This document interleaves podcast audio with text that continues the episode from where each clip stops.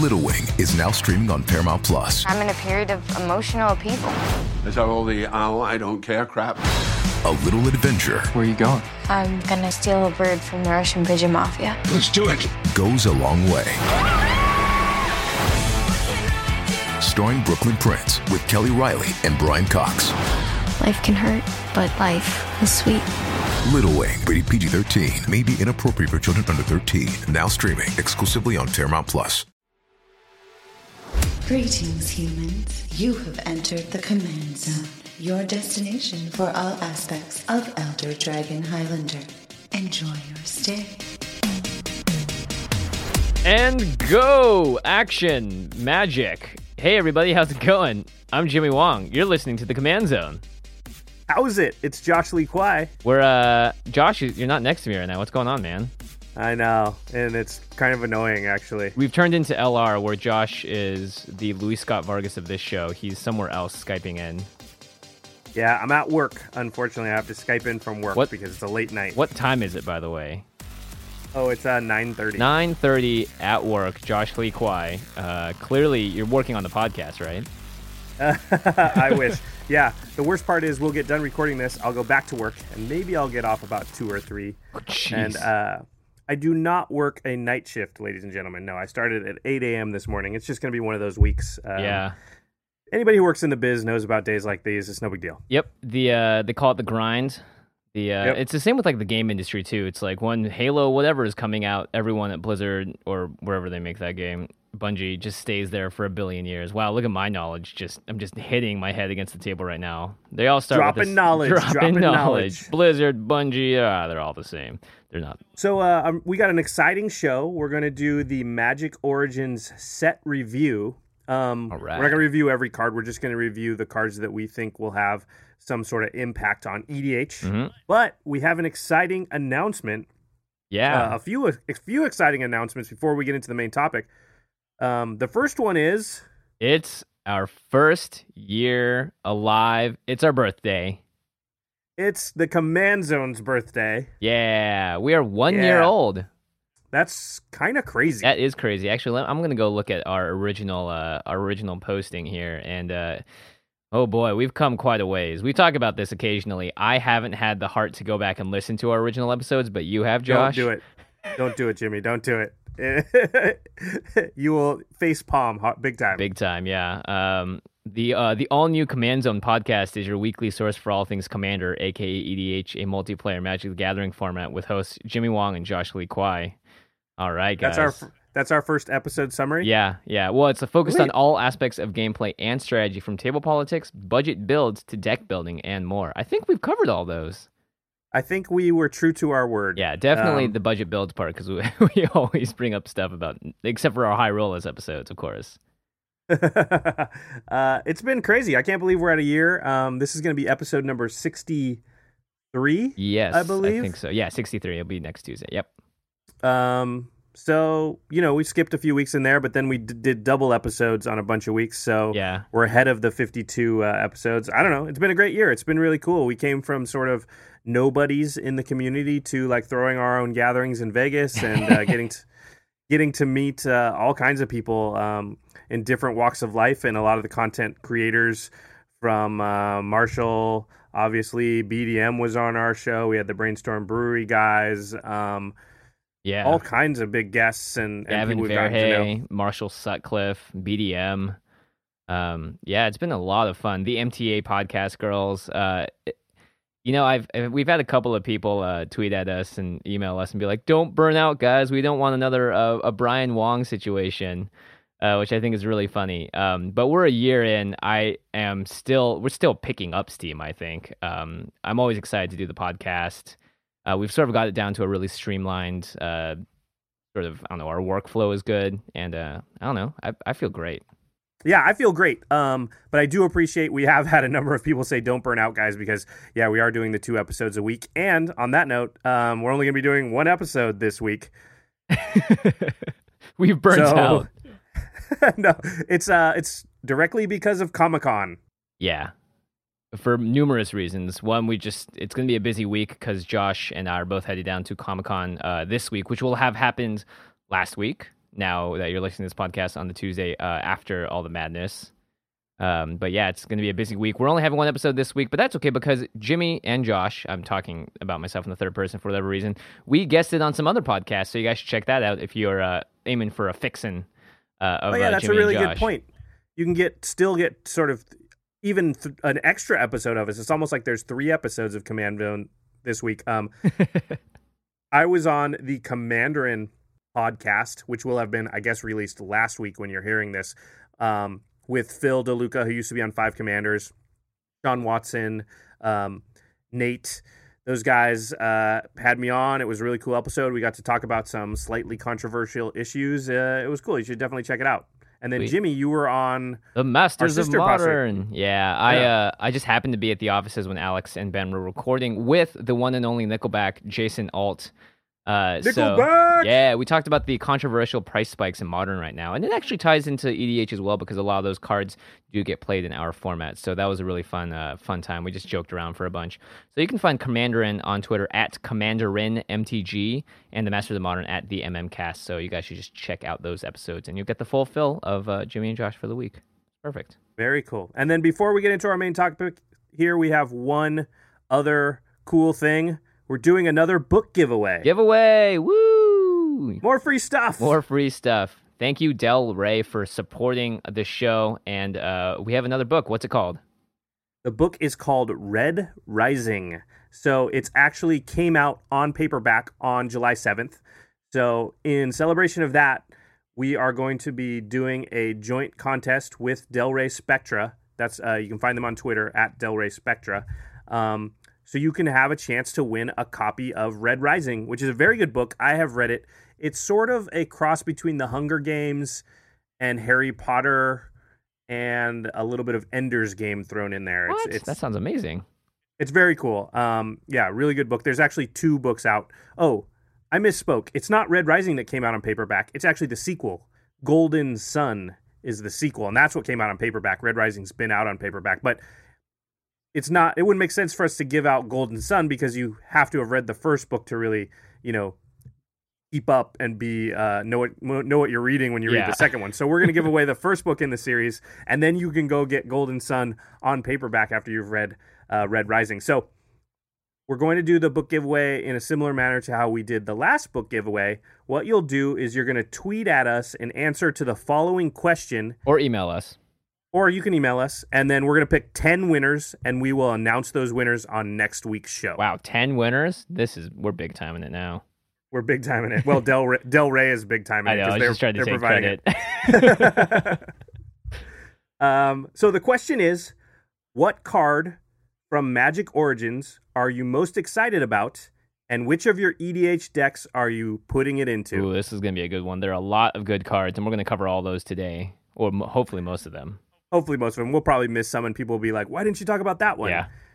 Um. So, yep. Just answer that question. Tweet at us at commandcast, or you can email us commandcast at rocketjump.com and tell us which Magic Origin card you're most excited about and what EDH deck you're putting it into, and then you'll be entered to win a copy of Red Rising. That is super awesome, and you guys will have uh, a week to do this. So from the uh, from this podcast to the next, correct? Yep. All right, cool. We do record generally on Thursday nights, so you're actually only going to have three or four days. So basically, when you listen to this, just answer, tweet at us. Don't waste any time. In fact, pause what you're listening to right now. Go tweet at us real quick, and then you can come back and resume. Yep. Unless you're driving, we've talked about this. Do not tweet and drive at the same time, guys. I know the uh, the temptation is real. Yeah, pull over. pull over. the time is on- now.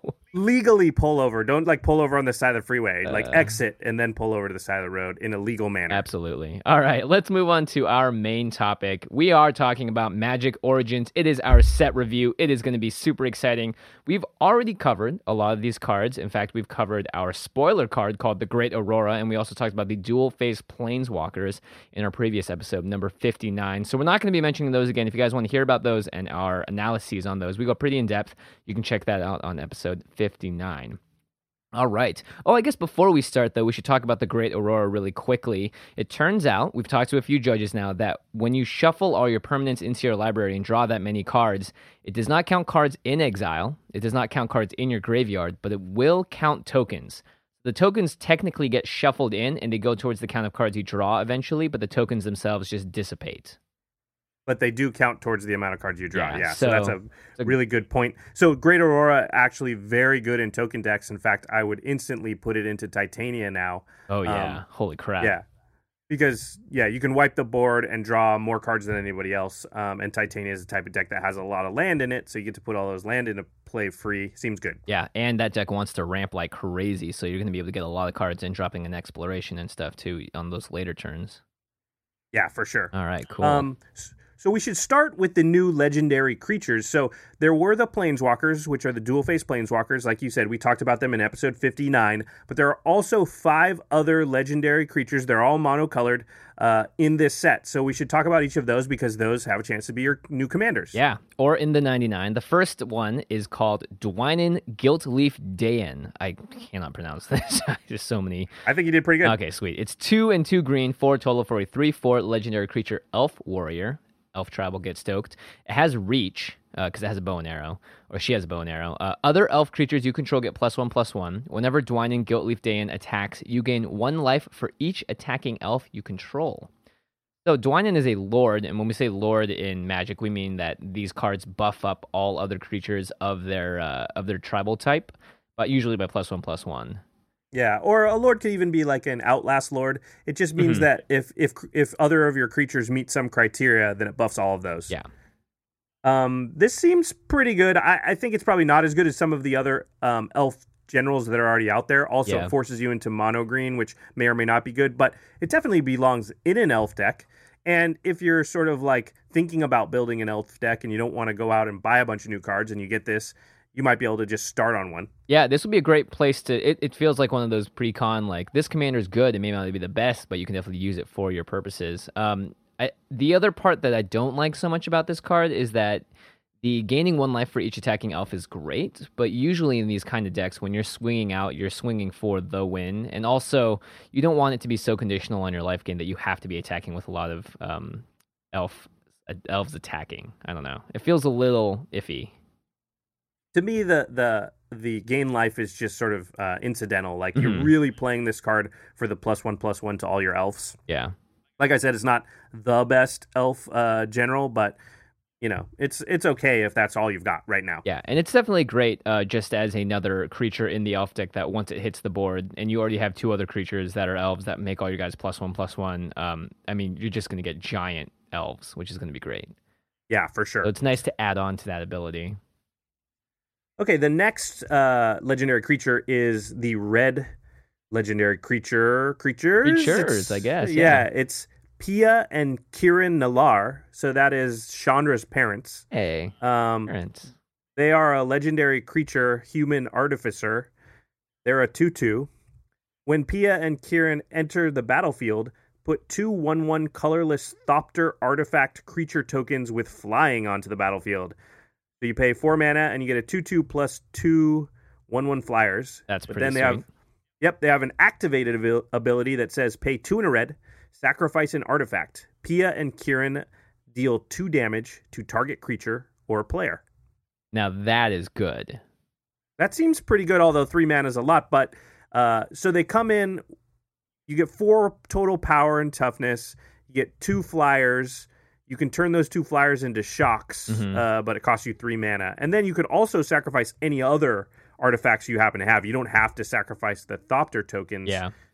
um, which is really good in like the Daretti deck, uh, the Feldon deck, maybe those decks that can easily get their artifacts back out of the graveyard. hmm Yeah, I I think Pia and Kiran are great um, in any of the artifact based decks. I don't think they're really a strong build around me, um, just because there are generals that already do their that cor- sort of recursion, or, or at least can use the artifacts that they're sacrificing way better. Like Daretti is just much better in a general sense in, in terms of what he can do with artifacts.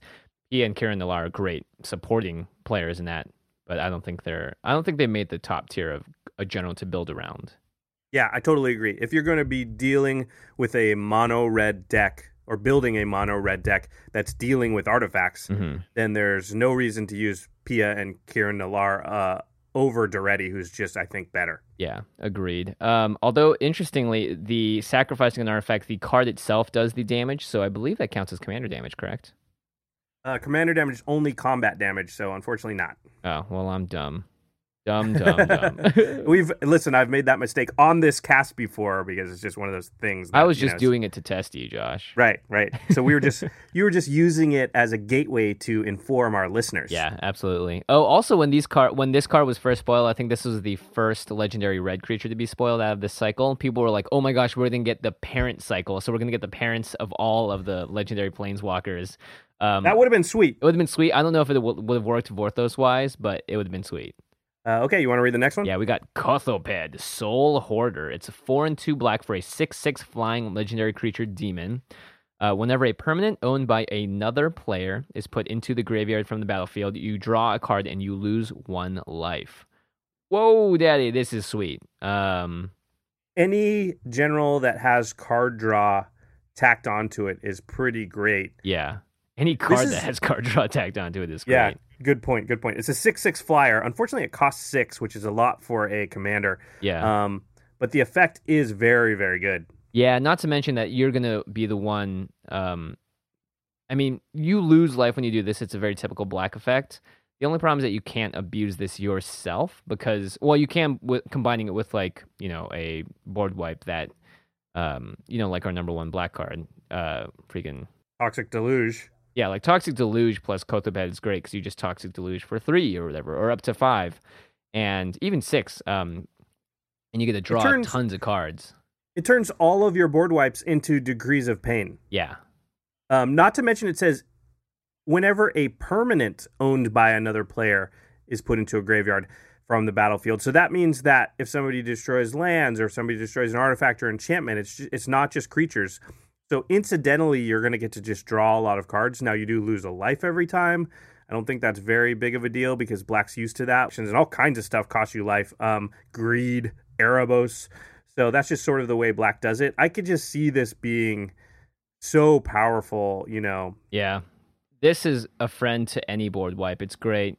Uh, I mean, the only problem is that you could potentially kill yourself with it, um, just because someone. Or somebody could kill you. They could look at you and go, "Oh, you're at eight life. I'll just make you draw eight cards." Oh no, no, I'll just kill my eight of my own permanents. Does it say May? Uh, Nope, nope. It's you have not to a May ability. yeah. That's interesting. They might be at a point where they could board wipe just to kill you, even though Yeah. it's technically disadvantageous to them. Or even if they're a token deck and just have a sack outlet, they could just Oh, do it at yeah. any time. Um, which would be something amazing to hold over another player's head. Like, look, you want to draw some cards and not die, or do you want to just straight up die? I'll let you draw two cards if you're my ally this turn.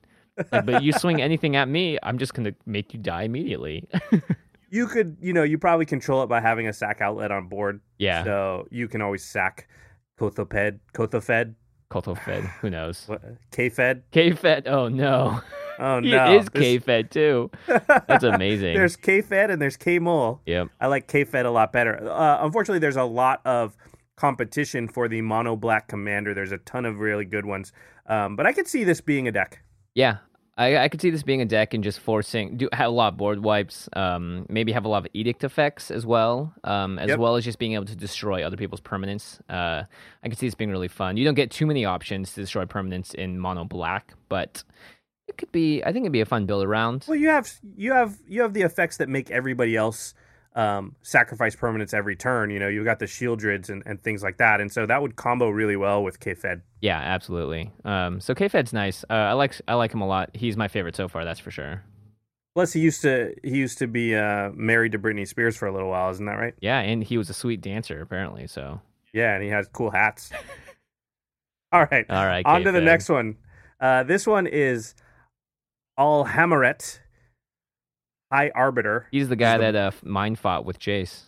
Yeah, he's the mind fighter. Um, he's five and two blue, seven mana total for a five-five flying legendary creature, Sphinx. As he enters the battlefield, each opponent reveals his or her hand. You choose the name of a non-land card revealed that way. Your opponents can't cast spells with the chosen name. So You can only choose one card name. Well, and you also can only choose a card they actually reveal from their hand. Yeah.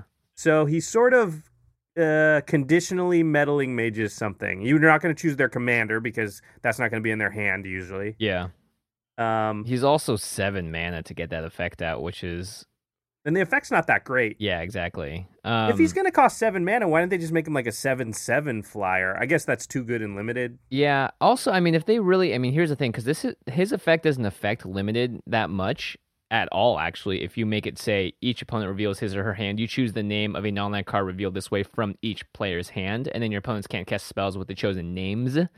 That'd be sweet. You choose one card per player and be like, you can't cast that. I would play that in a heartbeat. That'd be awesome. Oh, that would be really good. And then if you could flicker them, you could sort of reset it once in a while and stuff. And that wouldn't be too powerful and limited. That's totally what they should have done. Yeah. Jimmy, why aren't you a game designer? Uh, my resume's in the mail. It's on the way.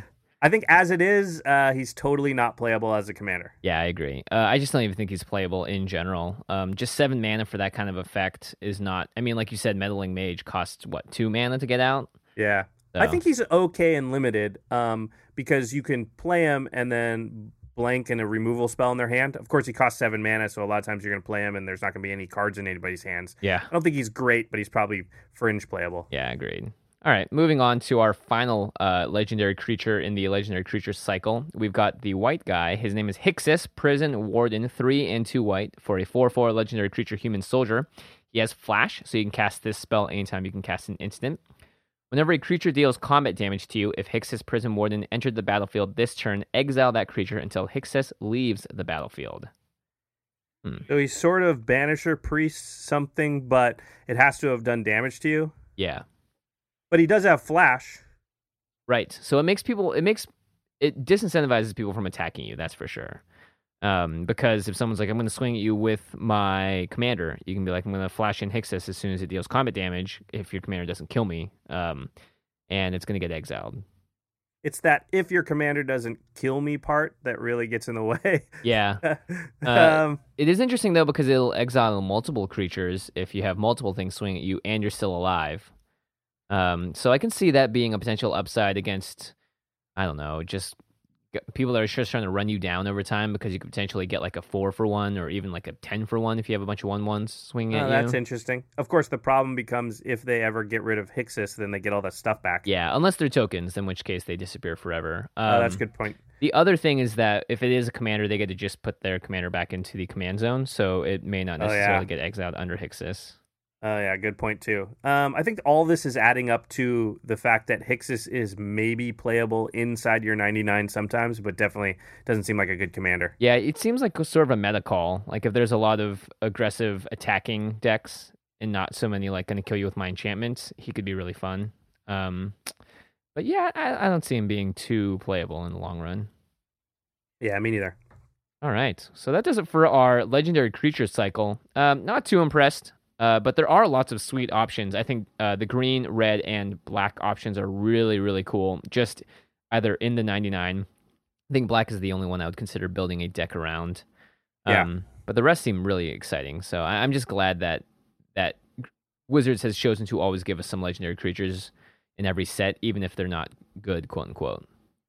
Yeah, and then these are definitely playable in the 99, like you said. So, you Mhm. know, we can't, we're not going to get like new top tier legendary creatures every single set. And we have all the planeswalkers too, and a couple of those are probably playable. So I think there is definitely some stuff to play with. Oh yeah, and it's just fun for cubes and stuff too. I think all of these have a lot of flavor for that.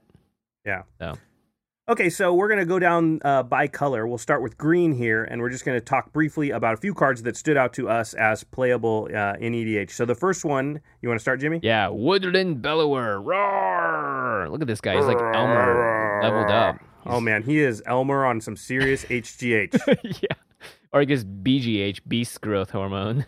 He's Uh, El- he's Elmer Bonds. yeah, seriously, he's foreign. Elmer Armstrong. Elmer Armstrong. Yeah, he ate his uh he ate his spinach this morning. Uh, he's four and two. Elmer Popeye. Yeah, he's four and two green for a six uh, six five creature beast. When Woodland Bellower enters the battlefield, you may search your library for a non-legendary green creature card with converting mana cost three or less. Put it onto the battlefield, then shuffle your library. Uh, the first thing I like to think about is, well, he cheats stuff out, which is great.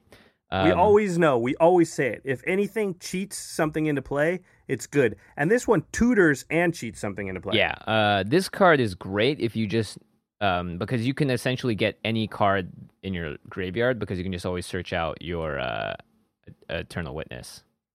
Yeah, very. Oh, good point. Yeah, there's lots of good things to search out that are green and three or less. I'm sure you guys can think of more. Um, it has to be green though. It has to be a green creature specifically. Right, but it could be green uh, and blue. Mhm.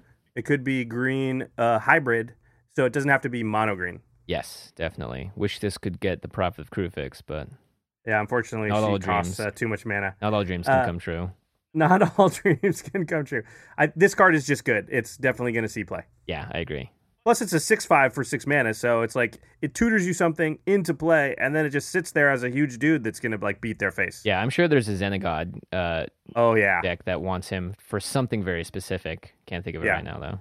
Eternal Witness is good enough. Yeah, exactly. I mean, anytime you can grab Eternal Witness and play it for free the same turn you play another giant creature and to get something back into your hand, it's like, oh my gosh, the value. Uh, So much value. Okay. All right, the next card is Animist's Awakening.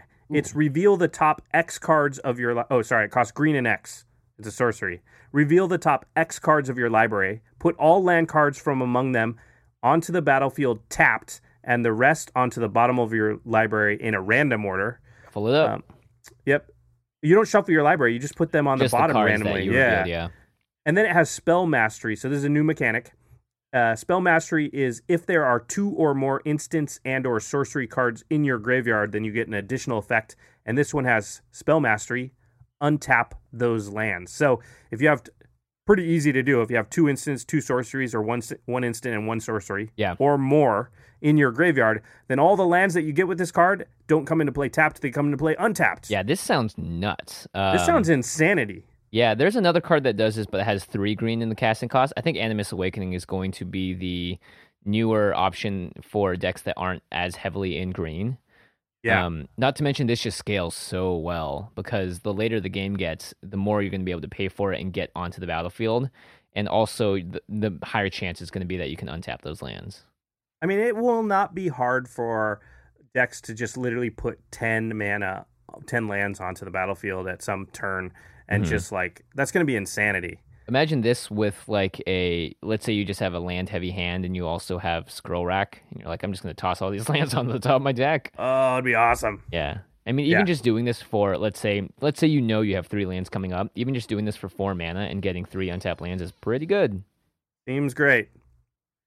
Uh, okay, you want to read the next one? All right, we have Evolutionary Leap. One in a green. It's an enchantment. For green, you can sacrifice a creature, reveal cards from the top of your library until you reveal a creature card. Put that card into your hand and the rest on the bottom of your library in a random order. Um, this card reminds me a lot of Survival of the Fittest, uh, except you are sacrificing a creature instead of discarding one from your hand.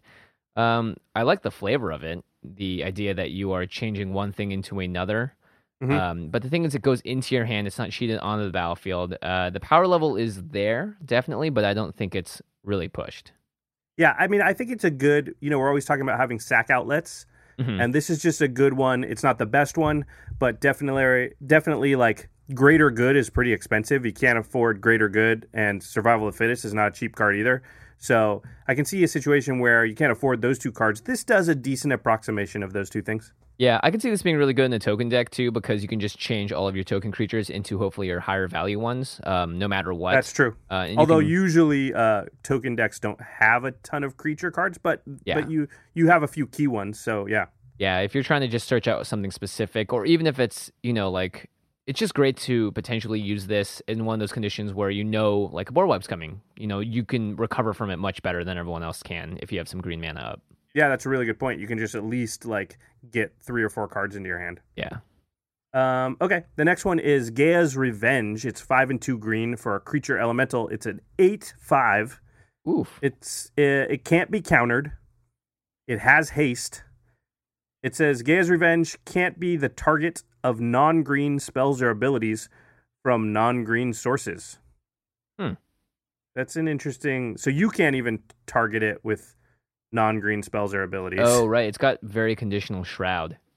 yeah, it's like Shroud except for green. Interesting. Uh, Um, yeah, I was just thinking Xenagos. Definitely a Xenagos card. yeah. Um, And it has haste too, so you don't even need Xenagos out to just put the beatdowns on. So it could Yep. be a nice late game finisher in case someone does manage to get rid of your commander, which never happens in that deck. Yeah, that's true. Never happened. But and also can't be countered is definitely relevant. Yeah, yeah, definitely. Um, yeah, I like it. I, th- I think it's just a good beater if you need it. Yep, not a ton else to say about it. Yeah. Um, moving on, we have another revenge. It's Nissa's revenge. Lots of people getting revenge in Origins, apparently. Oh, it's Nissa's revelation. Oh, I wrote you're that right. down wrong. I'm sorry. Uh, well, Nissa's my having fault. a revelation. Um, She's having a revenge revelation. uh, yeah, because what she's pulling out in her revelation is pretty uh, scary. If you look at the card art, I believe that is one of the Eldrazi. I believe that is the Big Daddy himself, Emrakul. What is Nissa doing? Like letting the Eldrazi out? That seems whatever. I haven't read all the all the. I know she's directly so- connected to it, and I think um, Animist Awakening is how she gets her uh, Planeswalker Spark. But all of these cards, by the way, if you guys are super into Vorthos, there's a cycle in every color for every Planeswalker that uh, details their story. So Nissa's Pilgrimage, her Revelation, and Animist Awakening are all in- inherently tied to her uh, her origin story. All right, you want to read it? Yeah, it's five and two green for a sorcery. Scry five, then reveal the top card of your library. If it's a creature card, you draw cards equal to its power and you gain life equal to its toughness. Ooh, so scrying, if you guys don't know, you look at the top X cards of your library. You can put any of them on the bottom of your library and then back onto the top of your library in any order.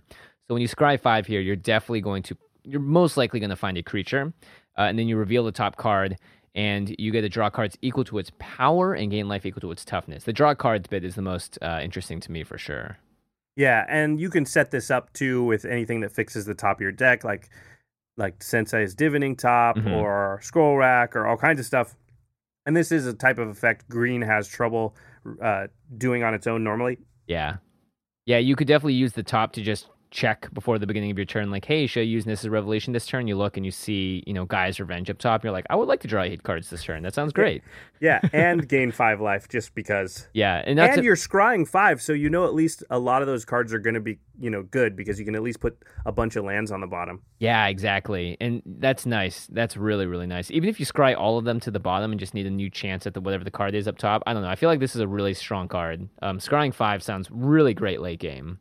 Yeah, I generally don't like one time usage card draw spells, but this one is very powerful. So I could see it being useful. And again, in mono green, you just don't have a lot of options to draw a bunch of cards. Uh, and this is a pretty good one. hmm I like it a lot. Okay, the next one is Outland Colossus. It's three and two green for a six six. So five mana six six. That seems pretty good. Yep. It has Renown six. So Renown is a new mechanic. It says when this creature deals combat damage to a player, if it isn't renowned, you put that many one one counters on it, and then it becomes renowned. So if it's renowned six and it does combat damage to a player, it will get six plus one plus one counters. So if this guy hits a player, he becomes a 12 12. it also says Outland Colossus can't be blocked by more than one creature. So you, you can never double, triple, quadruple block this thing. Yeah, good luck. Uh, Yeah. At, when it's a 12-12, you need like, uh, you need a giant thing to stop it. You need, yeah. You need Um, an Eldrazi. you do. This guy in Xenagos again seems like you get him out with haste on turn five, um, and then he hits somebody for twelve, and then the next turn he's going to hit him for twenty four. Yeah, that's pretty insane. Um, if Renown could stack more than once and they don't become Renown and they just get to put more counters on them, that would be insane. But this becoming a 12-12, um, geez. I mean, for for one thing, if it is in his Xenagos deck, he's trampling over, so he's definitely doing combat damage. Um, all the Renown cards are great with trample. Uh, Well, Xenagos doesn't give trample, so you'd have to have Oh, something right. else to give him trample. But Right. Xenagos, usually I'd say on turn five, if you're in a large game, there'll be somebody without anything. Yeah, yeah. Um, so in in a five or six player game or a four player game even, uh, there's a good chance that even just playing him and attacking on turn six, you can hit at least somebody. And a five mana six six nothing to sneeze at. And if it's if you're on turn like six or seven and it's a 12-12, that's a real threat. Yeah, seriously. Oh gosh, that that is that's intense. I like it. All Uh, right. This next one might be my favorite card. yeah, and it's an uncommon, by the yeah, way. it's crazy. I don't know how playable it is in limited, but it's definitely a good EDH card. It's Elemental Bond. Um, it's an enchantment for two and a green. Whenever a creature with power three or greater enters the battlefield under your control, draw a card. Easy as that. Oh, it's so good in Titania. Oh, it's so good in Titania. Oh my gosh.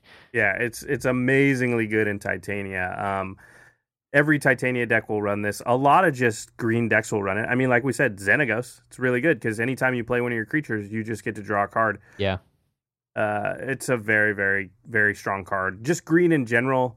That's two card draw spells That green has never had before. in this set, and then also the uh, evolutionary leap is sort of a card draw spell with a sacrifice uh, effect tacked on. So that's Mhm. a lot of card draw for green. And what are we always saying decks need? Card draw and mana ramp. Well, what does green do really well? Mana ramp. Yeah. So if it can also draw cards, like boy, it's getting really strong. Yeah. That that's a lot of fun. The card's good. The card is just straight up good. Uh, it requires very little for it to be good in EDH because a lot of your creatures are just going to be bigger than three power. Yeah, and there's other cards that do this effect but do it for everybody. This one is only creatures you control. So all of a sudden there's just very little downside. Uh, you know, you wouldn't play it obviously if your deck doesn't have a lot of three uh, power creatures, but most decks do. So Yep.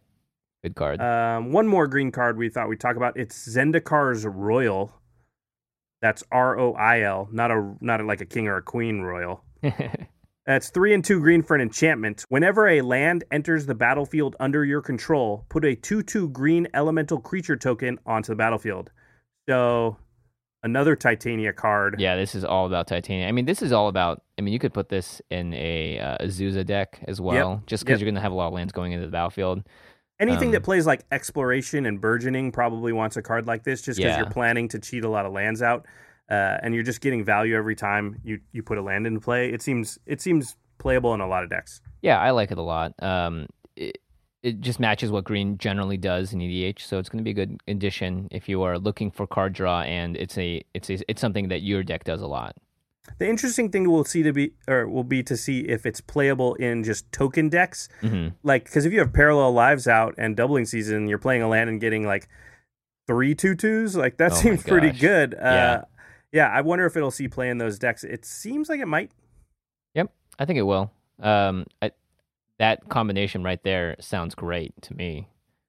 So I'm I'm down. it's just a question of how often you're going to have that full thing set up it feels like once you get doubling season out you better win pretty quick otherwise everyone's just going to kill you Yeah, exactly. Um, next up, we're going to move into red, my favorite color, and also kind of the least powerful color in this set for uh, EDH, unfortunately. Um, let's start off with one of the early cards that was spoiled for Origins, which Avaricious Dragon, 2 and 2 red for a 4 4 creature dragon that has flying. At the beginning of your draw step, draw an additional card. At the beginning of your end step, discard your hand. So I can see this having a really good limited standard constructed play because you know it's a card that draws you extra cards in red. Um, and hopefully, you know, if you're a beatdown deck, you're gonna not you're gonna be totally fine with discarding your hand because you're gonna have played out everything from it at that point anyway. By the time you get to four mana, right um, uh, I can see this having more of a limited use in EDH. I could see it being good late game. You're never going to play this on turn four, I don't think.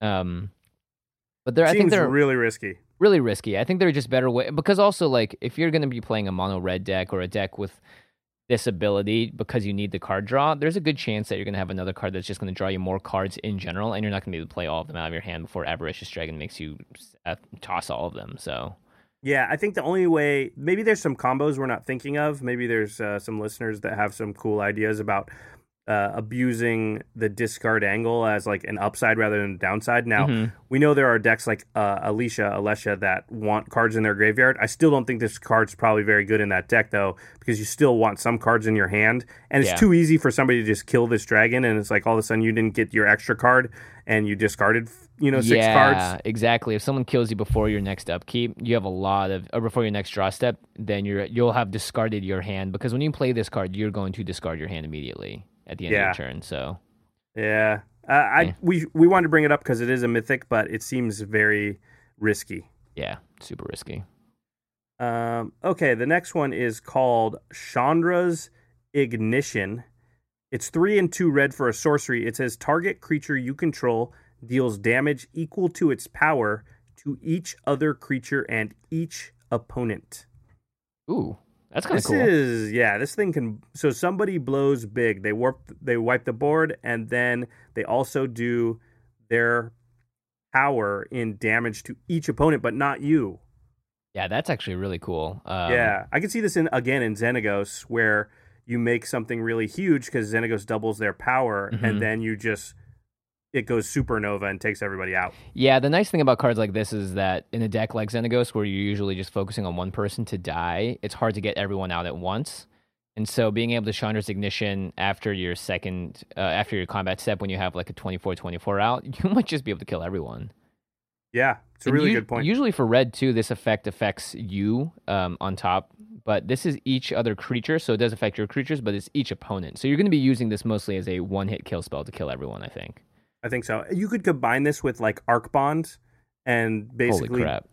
and basically, that you know, all you'd need, I think, at that point is a creature with like about you know 15 to 20 power, Mhm. and then if you cast Chandra's Ignition and then Arc Bond something else, then all of a sudden everything's taking twice as much, or all your opponents are taking, you know, what was that 30 damage? Yeah, Like you could easily take out everybody with those two cards. yeah, that's pretty intense. Um, all right, well, let's move on to the next one. Flame Shadow Conjuring, three in a red for an enchantment. Uh, whenever a non-token creature enters the battlefield under your control, you may pay red. If you do, put a token onto the battlefield that's a copy of that creature. That token gains haste. Exile it at the beginning of the next end step. This is my favorite card uh, out of red. Um, Yeah, this I is- love replicating creatures for enter the battlefield shenanigans.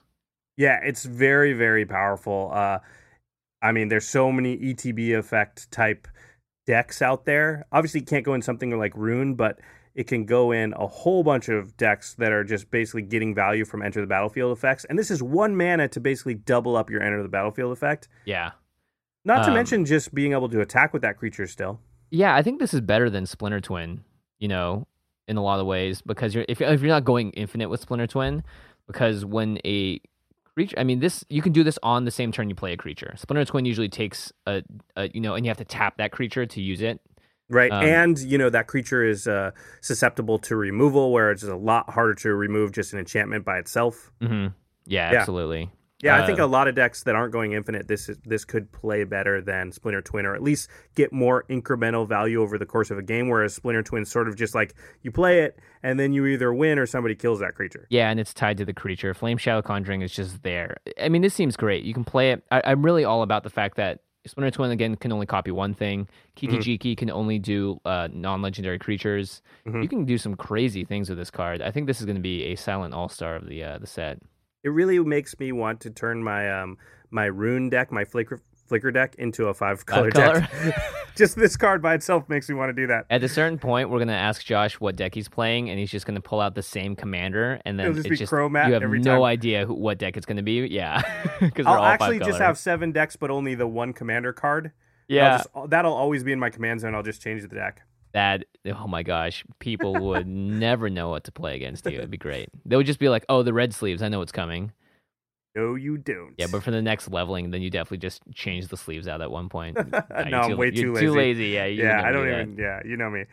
Uh, uh, okay, the last red card. There's there wasn't many red cards because uh, red is so focused on like damage dealing and things like that. It doesn't. there are a lot well. of artifact matters cards though so if you are looking to potentially buff up your artifacts deck i would just take a look and see if there's anything that uh, interests you Yeah, that's true. There's probably uh, some cards that are playable in EDH. They're just not anything sort of new or exciting. Yep. Um, the next one is Thopter Engineer. So it's two in a red for a 1 3 creature human artificer. When Thopter Engineer enters the battlefield, put a 1 1 colorless Thopter artifact creature token with flying onto the battlefield. And then it also says artifact creatures you control have haste. that's sweet Yep, and this would be a good thing to copy with the uh, Flame Shadow Conjuring because you just get one extra Thopter for Mhm. one for one mana. Um, it's just giving all your artifact creatures haste is very powerful, and it does work in conjunction with you know in a small way with flicker effects and that type of thing. I think it's playable. It's not awesome, but if you're in a budget realm, this is usable in your um, ready decks and such. yeah i like it a lot too also a lot of artifact creatures are mana rocks um so oh, good point. giving them haste means you can also tap them as soon as you play them Yeah, that's a really good point. All right. Oh, that does it for red. Uh, let's move on to black. Dun, dun, dun, dun, dun. And one card that is really interesting uh, Demonic Pact. Liliana's getting crazy over here. The flavor on this card is out of control, by the way. All right, so the Mhm, converted mhm. mana cost is four, two and two black. It's an enchantment. It says at the beginning of your upkeep, choose one that hasn't been chosen, and there are four options. The first option, Demonic Pact deals four damage to target creature or player, and you gain four life. Again, the four theme. Target opponent discards two cards. Or you can do draw two cards, or the fourth option, which you do not want to do until the last choice, you lose the game. You don't want to do that whenever. yeah, you want to get rid of this card before that happens, hopefully. um, first of all, the flavor is awesome. We talked about the story uh, in our w- when we reviewed the Planeswalkers.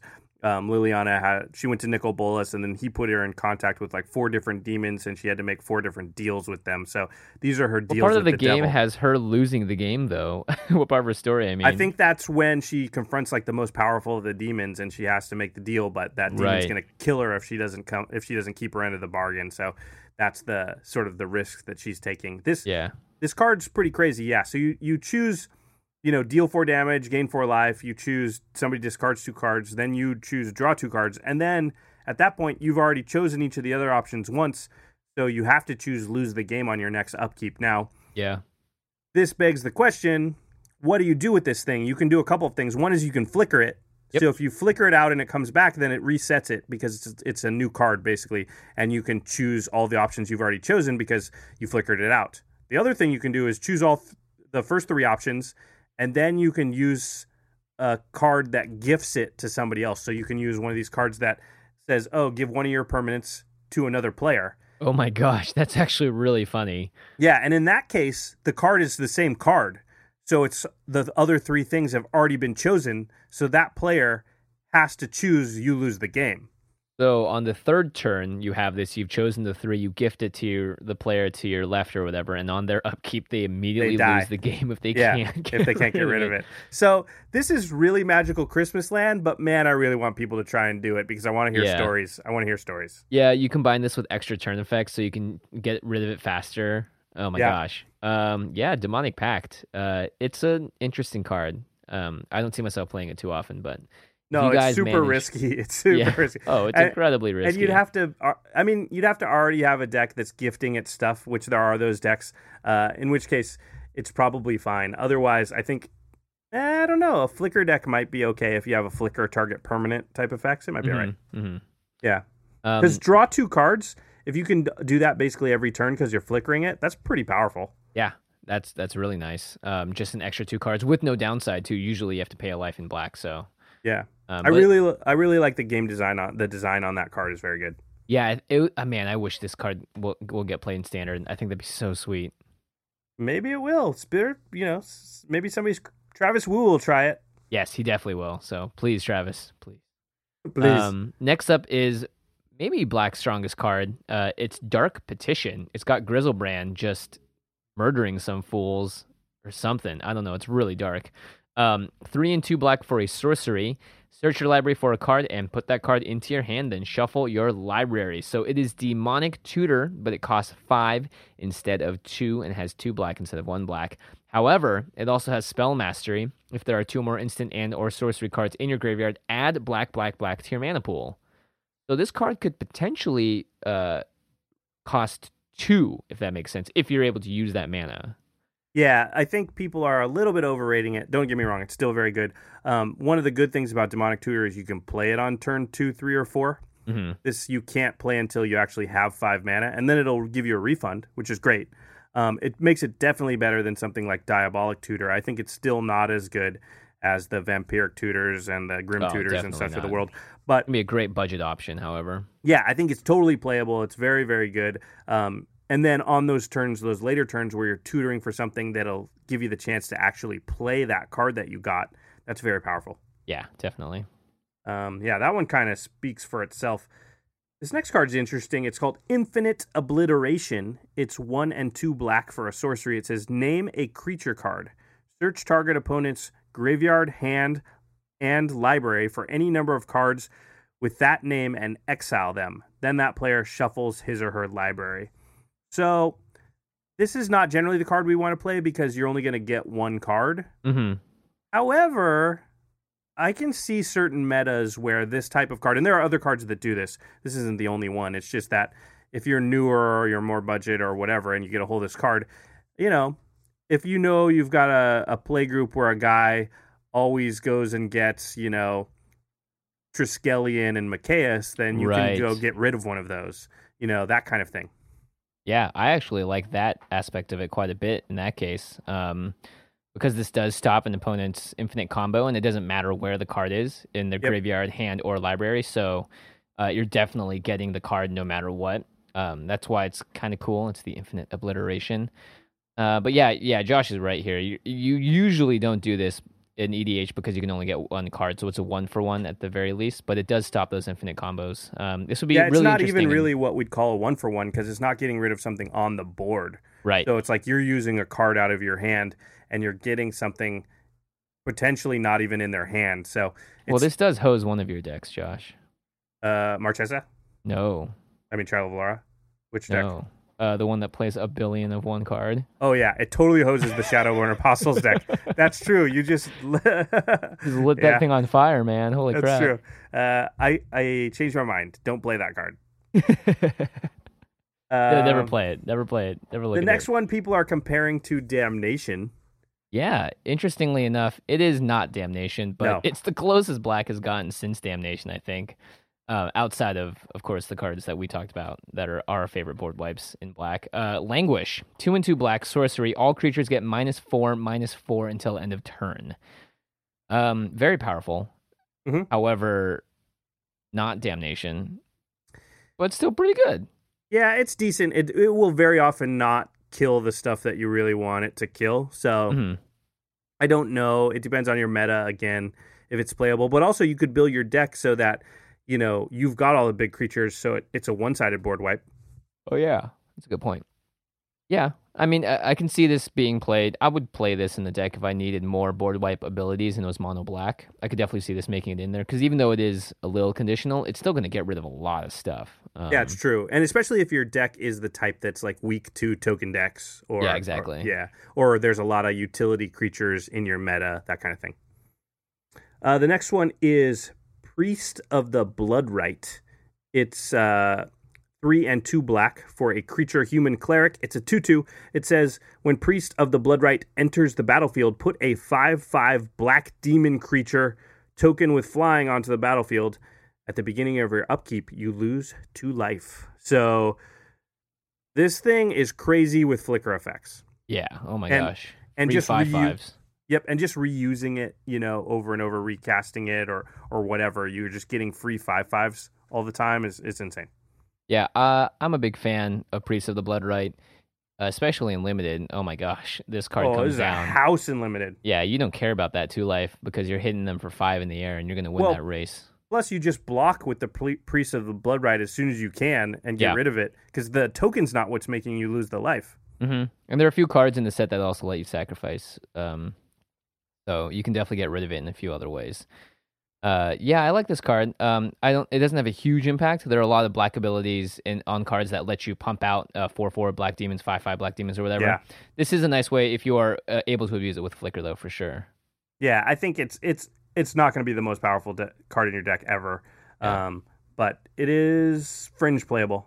Yeah, definitely. Um, next card is Graveblade Marauder, two in the black for a 1 4 human warrior with Death Touch.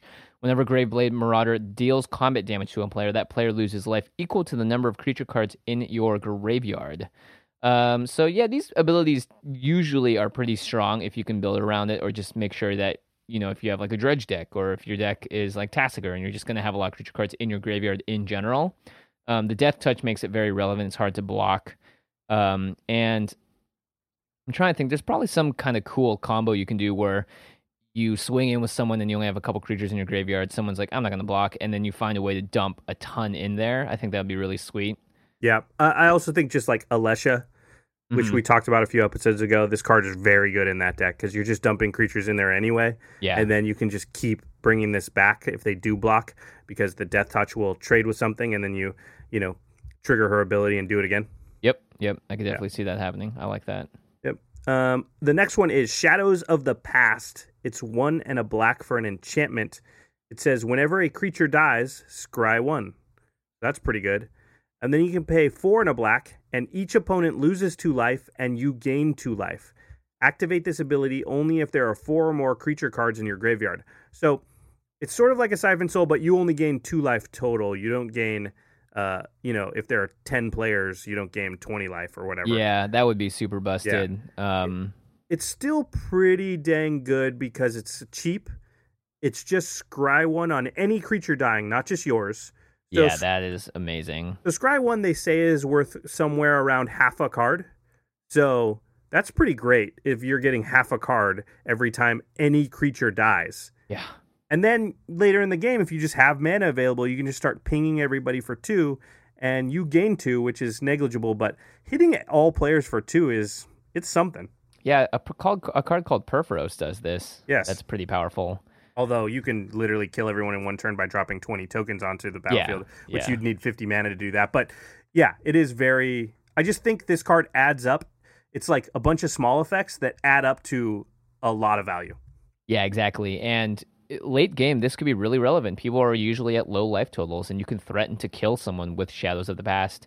Um, scrying one is awesome because it just helps smooth out your draws. Creatures are gonna die en masse in the commander game in general, so I like this card a lot. Yeah, I, really like it. All right, next up, and the last card we have in black here is Dark Dabbling. Uh, again, it's Liliana about to dabble in some darkness. Hey, what did you say? Uh, dabbling in the dark arts, never good. Never good. Yeah, don't dabble in the dark. Arts. Doesn't arts. end well. It doesn't actually start well either. Yeah, well, I mean, if you are in, you know, I'm trying to think of a Harry Potter reference here, but whatever. Gryffindor for life. Uh, Dark one, Dabbling is yeah. It's a good. It's this is an interesting card too. Actually, I like this one a lot. Uh, two in a black for an instant. Regenerate target creature. Draw a card. So at its base, it is a cantrip, which means it will draw you a card, uh, rep- thus replacing itself.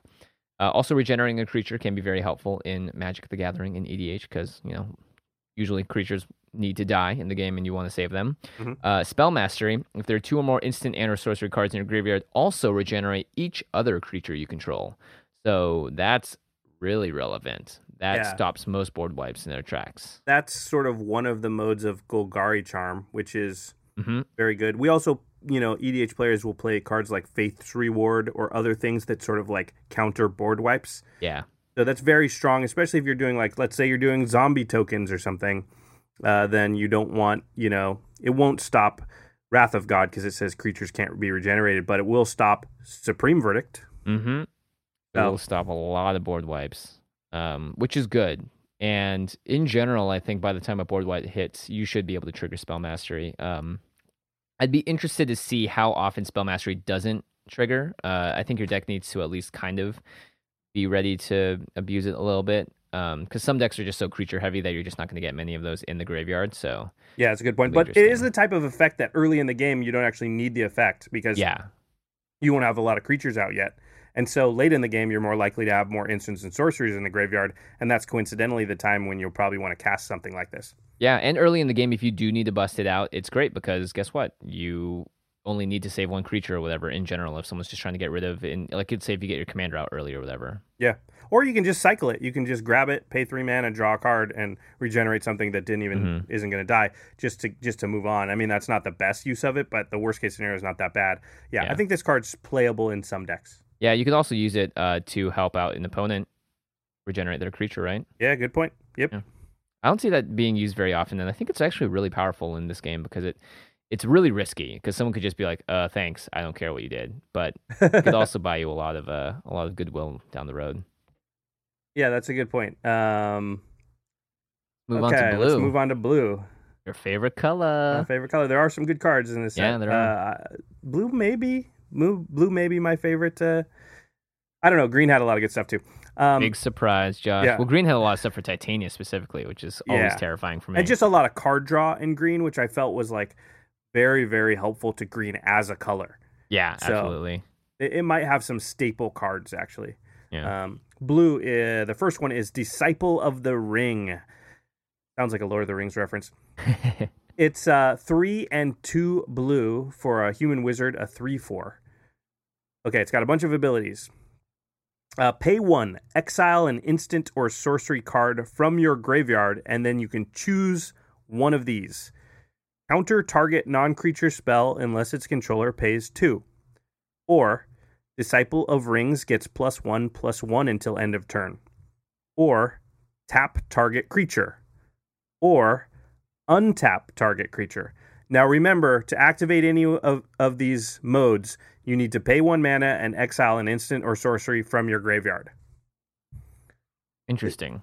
This is just the type of card that like it does so many things. As long as you have instants and sorceries in your deck, like a Talrand deck, then you're always going to be able to get some value out of this stuff. And the just the countering non-creature spell is pretty good.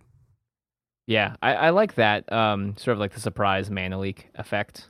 Um, Yeah, uh, not so much surprise. It's on board, but yeah. yeah. Well, I mean, sometimes people just forget. Yep. Uh, which is great, uh, because it's a big game. Um, you can also do a lot of these per turn. Uh, I think the tapping target creature is really relevant. Being able to just Maze of Ith kind of one of our creatures and Yep, be like, hey, yep. you can't kill me right now, please stop. Yep. Uh, is really important. Um, yeah, it's a good card. I think it's a little. It's a little held back in power level because it's one you have to exile an instant sorcery card from your graveyard. So at, a- at a certain point you're going to run out right. and the abilities none of them are really game breaking or that significant i think it's just sort of incremental value across the board which But is just, good Just think if you played Disciple of the Ring and before it died, you got to use it four times. Pretty great. yeah that is I mean, you great. don't usually play Glen Elendra and use her four times. Yeah yeah that's true So- um, also the fact that you can counter a, a spell unless its controller pays two means a lot of spells actually get turned off because if the opponent doesn't have that extra two mana floating around to add to the you know to your Yeah. spell then they're kind of boned Plus, you can do it twice. So if you have two instants or sorceries in your graveyard, you can just remove two and make them pay four. yeah yeah that's so nice you can, and then if you even just have the um, threat of doing that, they won't even try it. So they won't make you use it. So then you'll just have that threat of activation against everybody. yeah It's- that that effect is very powerful. I, I really love threat of activation Yeah. Um, next up, we have a card that's made a big splash uh, online. A lot of people are talking about it. Days Undoing, two in the blue for a sorcery. Each player shuffles his or her hand and draw and graveyard into his or her library, then draws seven cards. If it's your turn, end the turn. So Whoa. end the turn actually exiles anything that's on the stack and Mhm. any other effects that would happen, and you go straight to discard down to your maximum hand size. Um, this card is very similar to Timetwister. hmm Uh, that's what people are comparing it to. That's a good card to be compared to. Yeah, it's uh, end the turn thing. Well, if you can put it in a deck that has uh, Vedalken Orrery or Teferi or what is it? Yeah. Ley, Leyline of Anticipation. Um, I think anticipation is the blue one, right? Anyway, the Mhm. ley line that lets you cast everything with flash. Uh, then you can suddenly cast this on someone else's turn, and then it becomes, you know, shuffle your hand. Everybody shuffles their hand and graveyard into the library, draw seven, and you countered something basically, or maybe a couple somethings, uh, or you can, and even uh, abilities that are on the stack would get countered basically. Quote, well, if unquote, it's your turn, then you end the turn though. It doesn't end on. Oh, it doesn't end turn. somebody else's turn. Oh, Yeah, but it's still. I mean, like, blue doesn't get this ability very often. It's definitely like a red ability. Uh, so it's pretty impressive, I think. Yeah. Oh, the if it's your turn and the turn. Oh, yeah, you're right. I totally read that wrong. So you can't do the cool stuff. I thought it's still cool to play on other people's turn because it doesn't end anybody's turn. Yeah. Um, because the downside is that you play it on your turn, and then you can't actually use any of the cards you drew because your turn's over. So That's right. yeah. Um. Okay. Well, I don't think it's quite as cool as it was, but it's still cool. It's still great in Nekusar decks and such. Yeah, exactly. And it's just a card that doesn't get seen much in blue. The sort of shuffle everything into your library and draw seven cards. You know, the Wheel of Fortune effect. Yeah, they have Yeah. a few, but yeah, red sort of has been given that in recent Magic, and so, Yeah. but but yeah, blue still has some that do that type of thing. Anyway, if you want that effect, you normally want it a few times over. It also Yeah. stops you from getting decked. I mean, there's some good stuff. Yep, I like it. Okay, the next one has a ton of text on it. Good It's luck, Josh. Here we go. You're going to need the talent of the telepath to read it. and that coincidentally is the name of the card. Wow, how'd you you know that, at that? uh, Talent of the Telepath is two and two blue for a sorcery. It says, okay, here we go. Deep breath. It doesn't say here we go. Target opponent reveals the top seven cards of his or her library. You may cast an instant or sorcery card from among those cards revealed without paying the mana cost. That player puts the rest into his or her graveyard. So Cool. you look at their top seven cards, you cast something for free, an instant or sorcery spell, and then they put the rest in their graveyard. Then, if it has spell mastery, so if there are two or more instants and or sorcery cards in your graveyard, you may cast up to two revealed instant and or sorcery cards instead of one. Wow. This the the ceiling of how powerful this can be is as high as it goes. Through the roof, yeah. Um, because let's say you're playing against, oh, I don't know, a hell of a deck, Yeah. or uh, Jeleva or Narset. Narset, yeah. you might just get four extra turns. You might you might get to play, you know, something insane, Uh. something insane like uh, two insane things. Like this is the type of card that you're like, please, please use your scroll rack. yes, please use your whatever. Like you know, it's just yeah. Uh, It's like, give me insurrection, please. Yep. Now the floor on this card is nothing happens. So you also have to be a little careful. But the types of deck that you would play this against, you know, I think if you just reveal a random seven cards off the top, chances are you're going to get something pretty good. And this only Yeah. costs four mana, so you're Yep. cheating. You're cheating mana costs. Yeah, I could see this actually having an impact across a couple of formats because there are a lot of instants and sorceries that are just important. Like if Blue's like, I'm going to steal a lightning bolt, I need it. Yeah, true. And just Um, bolt you in the face to win this game. yeah. Also, it's really relevant that you put the rest of them into your graveyard. So if it is like a deck that wants to cheat them out, like uh, Haleva, Jeleva, or Narset, then they have to do a lot of work to get them back on top of their library. Yeah, yeah. No, it's true. It's Yeah. too bad you can't do it to yourself, but then it would be totally broken. Yeah, uh, yeah. I think I think Wizards figured that one out pretty early. There might be some cards. There are a few cards that make everybody play with like the top card of their library revealed, or Mhm. that allow you to control the um, top of your opponent's library a little bit. Or if they're playing Oracle of Mul Daya or something like that, like there are Yeah. ways to sort of guarantee it. It's just it's harder. It's probably a long way to go for one card, but like I said, this card i the the ceiling is as high as it gets. Yeah, I like it. Um, next up, we got Displacement Wave X and Blue Blue. It's a sorcery. Return all non-land permanents with converted mana cost X or less to their owner's hands. Pretty good. Um, Mhm. Again, this card just reads to me: you choose what X is, and you make the most of it. Um, it's good to have an effect that just does this in general. For Blue Blue, you also get rid of every single token on the board. Mhm. Um, but it can be a little weaker than it appears. I think just because let's say someone has Avacyn out, you're really going to pay that much mana to get Avacyn off the board. But it might be worth it, even if Avacyn is still out there, just to get rid of the rest of their stuff. Yeah, yeah, I agree with that. Um, yeah, this card's good. I, I think blue. It's kind of similar to Cyclonic Rift. It's all non-land permanents, by the way, so you're getting a lot of stuff. Enchantments. Um, it's a great way to also just hose someone's hand because let's say someone just has a ton of stuff out but doesn't have mana rocks or whatever in their hand. It's like great, you're gonna get ten cards in your hand. You maybe only be, be able to play like one or two of those or whatever, and guess what? You're gonna have to discard a lot of them. Yeah, I think the the main thing More that than ten cards, but Yeah, yeah. I think the main thing that puts it out of Cyclonic Rift territory is that it hits your stuff too. yeah, that's true. Yeah. It's still very strong. It's just the type of effect that totally resets the board. Uh, and because it's all non land permanents, it can do things that other cards don't do. It's like get rid of enchantments and artifacts, at least for now. Um, I think it's powerful. Not every deck deck wants it. Yeah, I agree with that. All right, next is Jace's Sanctum. It's in This card's good. Yes, it's three and a blue for an enchantment. It says instant and sorcery spells you cast cost one less to cast. Oh boy, so ma- basically mana ramp in blue now, huh? Great. Mm-hmm. Whenever you cast an instant or sorcery spell, scry one. Uh, that's worth half a card. Oh, this card is so good. Yeah, this card's I do not want to play against uh, Craig's Talrand deck after this set comes out. Oh my gosh! It's I mean, this card is good in so many decks Yep. because it's not blue instants or sorceries cost one less. It's just instants and sorceries, and you get a scry one every single time. Holy Yeah. moly! Yep. It's Melek decks, uh, Yeah. stuff like that. Oh man, it's very good. Yeah, Just it's also a- good in my Chayun Fat deck. yep. My, uh, very good. Very good in that deck. Matters deck. Yeah, Yeah. just because he also triggers prowess and stuff. So It's Good. uh good card. you mean Shu Yun everybody by the way. Chu Yun? Yeah, sorry. Yeah. I just call him Chayun Fat now. I can't help it. I knew who you meant. Yeah. Okay. Good. Um. All right, moving on. We got Thopter Spy Network. I think this actually might be my favorite blue card. This is awesome. great. Another awesome card. Thopter Spy Network. What kind of card name is that? You never see that. uh, it's two and two blue for an enchantment. At the beginning of your upkeep, if you control an artifact, put a one-one colorless Thopter artifact creature token with flying onto the battlefield. So it's Bitterblossom without Yeah. the downside. Yeah, and you just have to have an artifact. Just put a Darksteel Citadel out there. Have fun. But it's Bitter Um, Bottom, Bitterblossom plus another ability. Yeah, whenever one or more artifact creatures you control deals da- combat damage to a player, draw a card. Draw a card. That means any of your artifact creatures, not just the Thopters that you made. Yeah.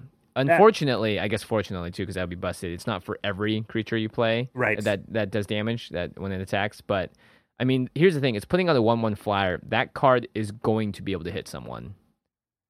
So you can essentially have this read at the beginning of your upkeep. Put a one-one colorless Thopter artifact creature token with flying on the battlefield. On your damage step, draw a card. I mean, really, it's basically draw an extra card. It's Bitterblossom plus. I mean, Bitterblossom is already pretty awesome.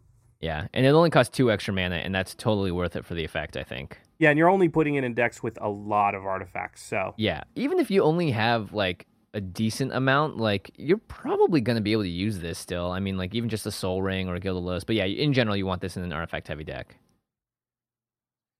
seems really good. Seems real good. All right, the next one is Willbreaker. It's three and two blue for a two-three human wizard. Whenever a creature an opponent controls becomes the target of a spell or ability you control, gain control of that creature for as long as you control Willbreaker. Only this was a legendary creature. Yeah. Uh, this thing is awesome. It's going so fast into the Tim deck because it says Oh my god becomes god! the Josh. target of a spell or ability you control. So you just Yeah, take the thing now. Uh, it's just good. good. It's just really good. If you have a bunch of ways to target other creatures, because now, like, let's say you have, I don't know, something like, uh, oh, any any general that targets another creature somehow. If you can put Willbreaker in there, all of a sudden it's just now stealing their stuff. yeah, that's really powerful. I don't know. This card's great. Yeah, it seems really this sick. card's it just seems like it's just waiting to get busted. If you just manage to get hexproof or shroud on it, just go to town. Go ahead and take control of the entire board. It seems like something that makes players not like EDH, but I don't know. At least, like you said, it's not a legendary creature, so that'll Yeah. sort of keep it in check in some level. Yeah, absolutely. All right, cool. Our last blue card is Sphinx's Tutelage with Alhammarret on the uh, the art here. It's two in the blue for an enchantment. If you guys haven't noticed, by the way, Origins has a lot of enchantments. Yep. Which uh, I mean, I don't know how heavily they'll play into the limited format, but I know for sure it's really good news for EDH players because that's where enchantments come to play. Is our format. Um, so Sphinx's Tutelage is two in the blue for an enchantment. Whenever you draw a card, target opponent puts the top two cards of his or her library into his or her graveyard. If they're both non-land cards that share a color, repeat this process. And for five in the blue, you can draw a card, then discard a card. So this is an interesting one. It's very specific mill. Um, Yeah, it's not pushed. yeah, it's not pushed in the least bit. Yeah, I, I think Five in the blue to draw a discard when some cards just do it for free just to tap it. Yeah, pretty- exactly. I think this is only worth mentioning uh, just for budget people out there. This effect is there's a lot of cards that do stuff like this better, but Mhm. you know they they may be more expensive. This is definitely playable in EDH because of it accrues value, but it's Yeah. not particularly strong. Agreed. All right, on to white. Yep. Okay, our first white card is This thing. Archangel of Tithes. Uh, it's a 3 5 angel with flying for 1 and 3 white, so 4 mana total. As long as Archangel of Tithes is untapped, creatures can attack you or a planeswalker you control unless their controller pays 1 for each of those creatures. So it's half of a ghostly prison or propaganda when the mm-hmm. angel's untapped. As long as Archangel of Tithes is attacking, creatures can't block unless their controller pays one for each of those creatures. So, it- Wow, that's so good. well, and the interesting thing here is, it the second part doesn't say as long as Archangel of Tithes is tapped. It just says attacking. So Yeah. if you could give it vigilance, you can have both of these things active. Oh, that's a really good point. Yeah, vigilance is really good on this card. Um, this sounds great. It's it does two things extraordinarily well that token decks want, which is stopping people from attacking you, and then also making your attacks really effective. Yeah, really hard to block you. It's also a three five flyer for four. It's this is a really good card. Uh, you have to be in heavy white because it does cost three white, but I think it's Mhm. very strong. Yeah, uh, any mono white deck's going to want this immediately just because the ability is great. As you know, there's always this uh, pattern we see. Whereas if a card has a bunch of different abilities, it's usually pretty good in EDH because just versatility is so strong. So sometimes you're on defense, and this is really good, and sometimes you're on offense, and this is really good. Yeah, yeah, that that's really the great flexibility of it. Is it works great on both sides of the uh, the coin there. Yep. All right, next up we got Starfield of Nyx. this is starting to feel like a Theros block. It really is. This is Theros art. Yeah, exactly. It's four and a white for an enchantment. At the beginning of your upkeep, you may return target enchantment card from your graveyard to the battlefield. Uh, that by itself is worth the price of admission because guess what? Enchantment people love to remove. I don't know, doubling season. Starfield of Nyx just means like get it back. Um, as long as you control five or more enchantments, each other non aura enchantment you control is a creature in addition to its other types and has base power and base toughness, each equal to its converted mana cost. So uh, if you did have a five drop artifact, it'll become a five five if you have five or more enchantments. Uh, now this does count non aura enchantments on the battlefield. However, your non uh, I'm sorry, this counts aura enchantments on the battlefield. So if you put you know dou- like a I don't know just anything Splinter Twin. Splinter Twin, etc. But it, it doesn't counts change. towards your five, but it does it Yeah. itself doesn't become a creature. Yeah, otherwise it would fall off the uh, creature it's Yeah. enchanted to. Well, and Um, also, you know, because of the bestow mechanic and because of just the Theros block in general, we now have enchantments that are also creatures. oh yeah, So this could bring back a creature basically from your graveyard every turn. Yep. Because it, it just has to be an enchantment. It can be an Yeah. enchantment creature. Uh, so just that alone is super powerful. And you're right, just getting back your doubling seasons and your, you know, all your crazy enchantments is great too. Yeah, this is an amazing card because it can get back enchantments. Um, however, I don't think you actually want to play this in a deck that has the second ability triggered too often because that just makes your enchantments really easily dead to a lot Vulnerable. of stuff. Although Yeah, super vulnerable. a full enchantment deck would maybe want this just to overrun people. Yeah, that it'd be it'd be a really interesting. Like, what are you gonna do? Like, you don't have any creatures, and you play Starfield of Nyx, and you're like, oh my gosh, he's attacking with a nine nine. that came out of nowhere. Um, okay, the next one is Gideon's Phalanx. Phalanx. Phalanx. Phalanx. I, think don't know, it's, Gideon's phalanx. whip, as far as I can. Yeah, there's not really concerned. a phalanx on this picture. Anyway, it's Got two soldiers. Oh, I guess there's four more in the isn't background. a phalanx like the big shields with the spears, like a bunch of dudes shield blocking? think so. Oh no, I think it's a body of. It, according to Google, it's a body of troops or police officers standing or moving in close formation. Yeah, so I mean, usually they do the shield lock thing, like the Spartacus thing. Yeah, and But I maybe they don't have are to- supposed to be really. I don't know. I, I think they're supposed to have a lot of people in them as well. Who knows? Either way, I, I you know I'm sure Wizards did their research here. I don't know. This picture does not look historically accurate. Yeah. Also, they're not really like they look like they're just angry and walking towards something. They don't really look like they're out to. They're not marching in formation. Yeah, exactly. Yeah. They're just kind of like, yeah, let's get them. All right. Yeah, they're definitely not marching in formation. Hold on, I don't even think all their legs are. Yeah, everyone's not in the same step. The guys in the back look like they're running. It's more like Gideon, catch up to Gideon status right now. This is a travesty, Jimmy. What is this Yeah. art? Uh, other than that, the art actually looks pretty good, but it's just not representative of the name. Anyway, it's Yeah. five and two white for an instant. It says put four two two white knight creature tokens with vigilance onto the battlefield. So you get eight power and toughness split into four creatures that have vigilance for seven mana. It also has spell mastery, which is if there are two or more instant or sorcery cards in your graveyard, creatures you control gain indestructible until end of turn. Boom. Boom. It's expensive. Um, the effect is pretty big. Token decks will want this probably. They run a lot of cards like this. Also, the indestructible thing could be why you're playing it. Yep. So a lot of times you're playing like Boros Charm and stuff like that just to protect all your tokens. Yeah. Late game, this will do that also. So I and think contribute to your board. yeah, exactly. So I think because it it does both things is a part of the reason that that makes it totally playable in token decks. Yeah, absolutely. It's also great to just surprise block someone with Gideon's Phalanx, Yeah. um, and then have them be indestructible. So like you get rid of, and you can ki- you can kill something that's an eight eight. Yep.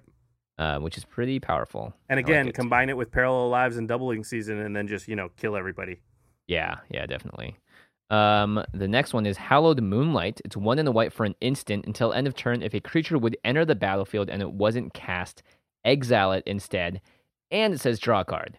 So it's a cantrip that stops uh, token generation It stops or cheating. Yeah. uh, yeah. These, um, they started to make cards like this. Um, what was the other one? It was in the containment priest. Yeah, that's sort of to counter the show and tell type decks and the sneak attack type decks and and Mhm. that stuff, the cheating stuff into play decks, uh, the creatures into play. I think this is way better than containment priest because it says draw a card on it. yeah, um, although containment priest sits there and continues to do this effect, but That's true. That's true. but this is I think in legacy this is maybe better. I'm not sure. I don't play legacy, but um, I feel like it's modern applicable because it stops the uh, the combo in um, Splinter Twin. it stops with, uh, collected company. It Pestermite. It stops That's uh, yeah. see the unwritten.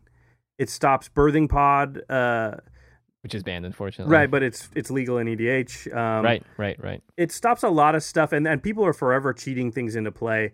Um, it would stop something like bribery. Uh, Mhm. so it's it's definitely a playable card.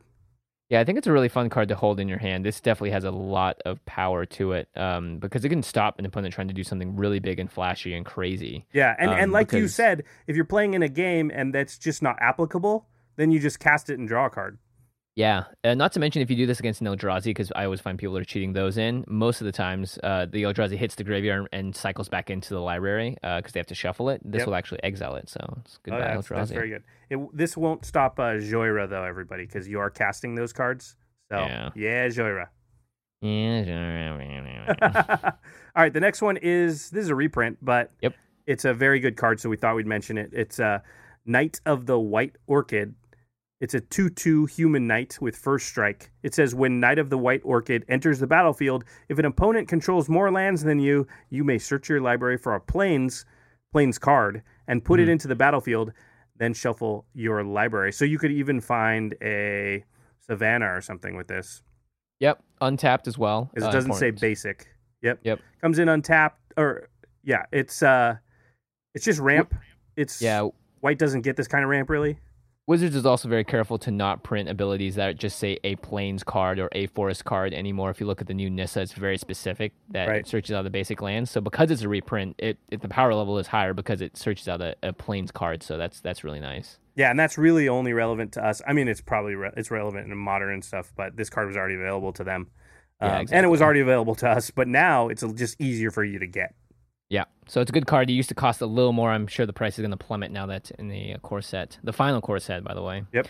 Um, all right, next up we have Tragic Arrogance, three and white, white, five total for a sorcery. For each player, you choose from among the permanent that player controls an artifact, a creature, an enchantment, and a planeswalker. Then each player sacrifices all other non land permanents he or she controls. So it doesn't get rid of lands. There's another card in the past that did that. Um, however, this is a crazy cool card. You're essentially saying, hey, you, I get to choose what lives on the entire board. Yeah, that's the thing that really makes it awesome is you're the one choosing. The other cards like this usually let the player each player choose his own stuff, his Mhm. or her own stuff, I'm sorry. Um this is you choose. So you can be like you keep your worst creature, you keep your worst enchantment, you keep well, your worst planeswalker, you probably only have one, but anyway, you Yeah. get what I'm saying. It's usually worst creature and then lose everything else. Yeah, uh, this card's great. Um, usually, I don't think people will have necessarily each one of these things, Right. but you can give them some crappy stuff like token players. Like, sorry, you just get to keep one, one, one.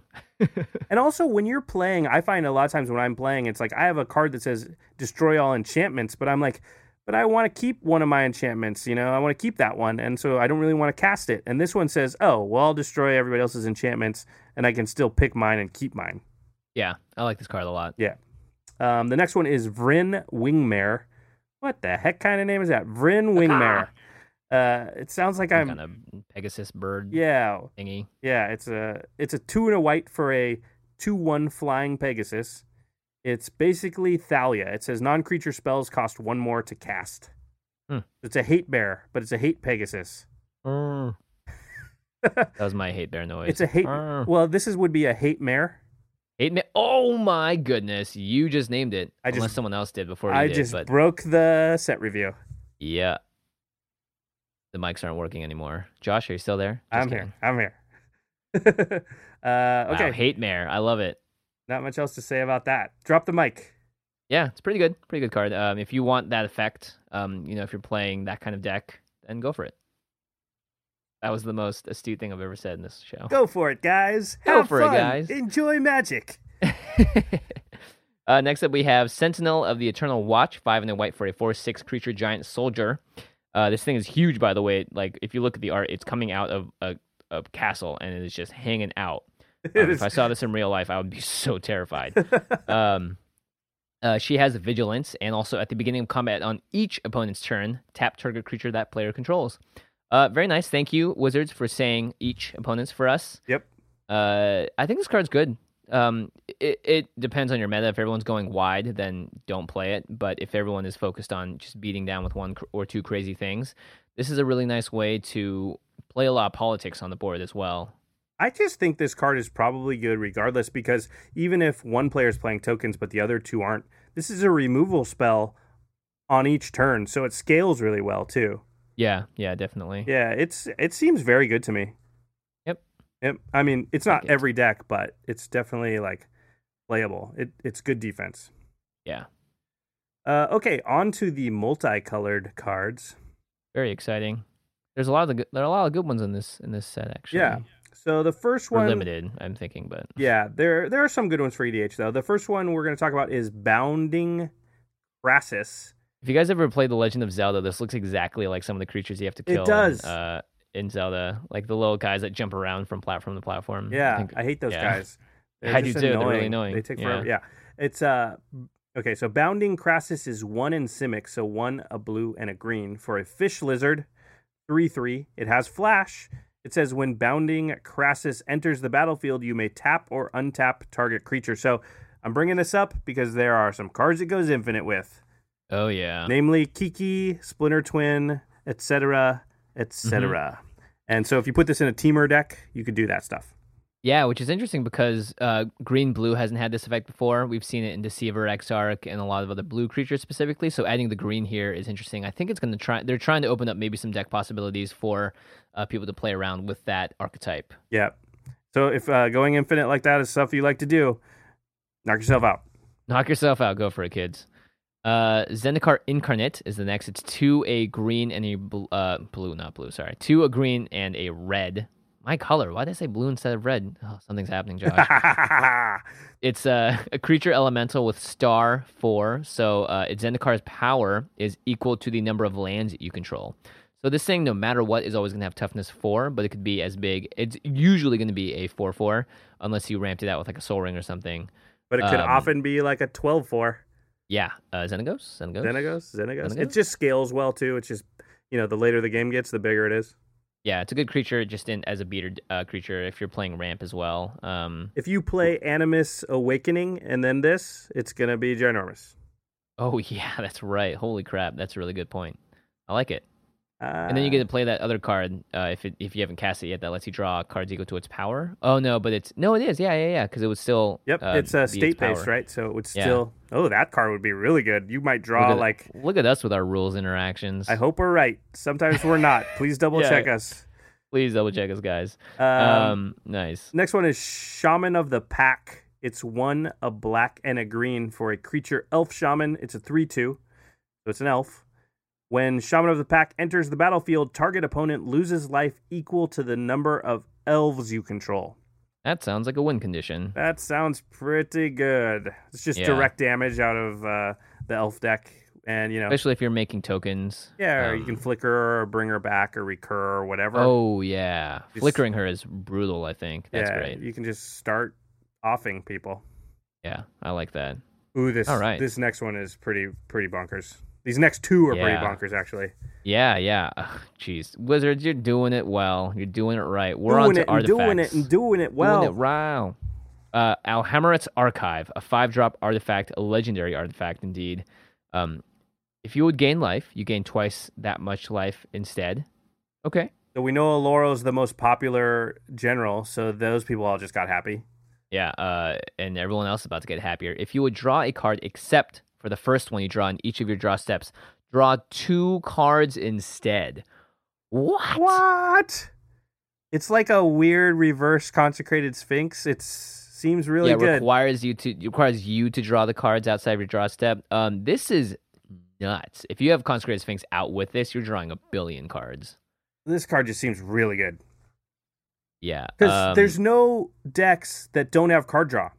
yeah. So There's no deck that doesn't want to play this, and uh, you know, even if you like loot with this, you're drawing two cards. You know, yeah, it seems amazing. it's really good. Oh yeah, it's great with much to say looters and rummagers. Mhm. Really good point. Um, or or even effects like faithless looting that let you draw and then discard. Um, and they're one-time effects. Like uh, this just stacks really well with this stuff. Uh, I just think this card is going to see a lot of play in a lot of decks. Yep, it's it's going to be a card that hopefully will not cost too much because it's really only going to be EDH playable. I think. Yeah, I don't see this getting play in standard or all that. I don't know the life gain. I wonder what it does to life gain cards too. I don't know. This card, Mhm. this card seems pretty good. Yeah, I would say if you guys want to buy these cards, by the way, wait. Don't buy them at when the set first releases because uh, things are going to be everywhere. Usually more overpriced than they actually are, and the, the prices will dip down. And very rarely um, will the cards that you think are a steal, unless you see them and they're really cheap. But yeah, I would just avoid buying mythics and stuff for the first couple of months. Definitely the planeswalkers I would not touch. They're gonna go. And do not touch them. Yeah, they're going to go crazy everywhere. Yeah, they seem yeah. Planeswalker tax is what they call it. Uh, okay, the next one is Pyromancer's goggles. I wonder whose goggles these are. There are five uh, five colorless for a legendary artifact. It says tap the goggles, pay one red, or sorry, tap the goggles and add one red to your mana pool. When that mana is spent to cast a red instant or sorcery spell, copy that spell and you may choose new targets for the copy. What? It forks, but it also like gives you mana to f- What? Yeah, it's good. I knew you would like this one. Um, actually, they're not Chandra's goggles, Josh. They're not They belong to Jaya Ballard. What? Yeah, I was reading the the text. I hope to meet Jaya Ballard someday. I think we'd get along. Wait, how does that mean that they're Jaya's goggles? Well, if you look at her art, I think it's pretty clear they're her goggles because Oh, they have that weird slit in the middle. Oh, I thought that was just like a cover on the Yeah. goggles. All right, my bad. Be, well, when I asked that question, it wasn't rhetorical. I was actually asking. I didn't know. I was like, whose goggles are these?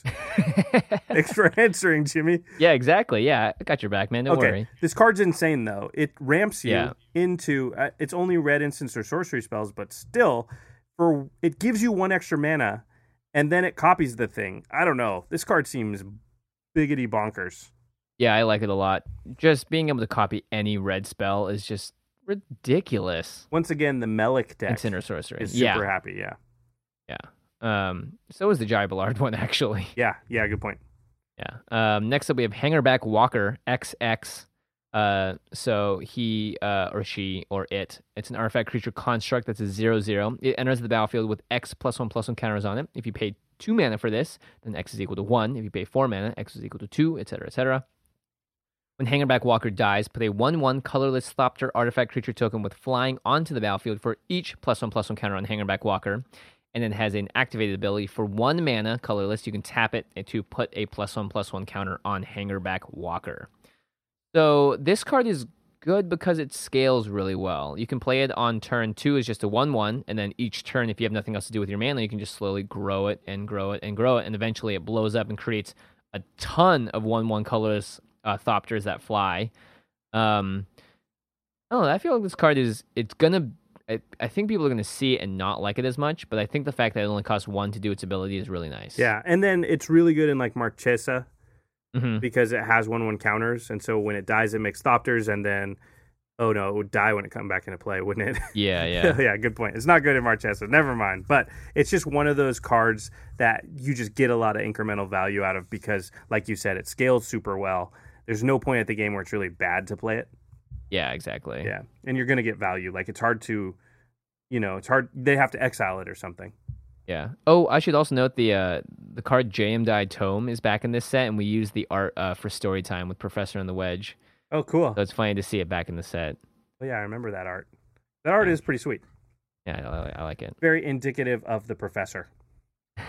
yeah, it's giant books. Yeah, if that guy was dressed in like uh, as Indiana Jones but minus the hat, then it would be exactly. All right. The next one is Orbs of Warding. It's five mana for an artifact. It says you have hexproof, so you can't be the target of spells or abilities your opponents control. That seems good. And then it says if a creature would deal damage to you, prevent one of that damage. Now that sounds really small, but it's actually not. It really hoses token decks. Because if a token deck attacks you with 20 guys, they each deal one less damage. Yeah, true. It's a lot. And it just adds up over time. I really think Orbs of Warding is a very good card. Uh, also, giving yourself hexproof is strong. hmm And it's just not like really flashy. Like, no one's, it's not going to hit the table and people go, oh, but it's going to give you a lot of incremental value. Yeah, I agree. I agree. All right, the last card we're going to talk about today, we did it. Whew, take a breath. This is going to be a long episode, Woo. Josh. Yeah, well, That's why we're only doing one this week, by the exactly. Also, because of Comic Con. Yeah.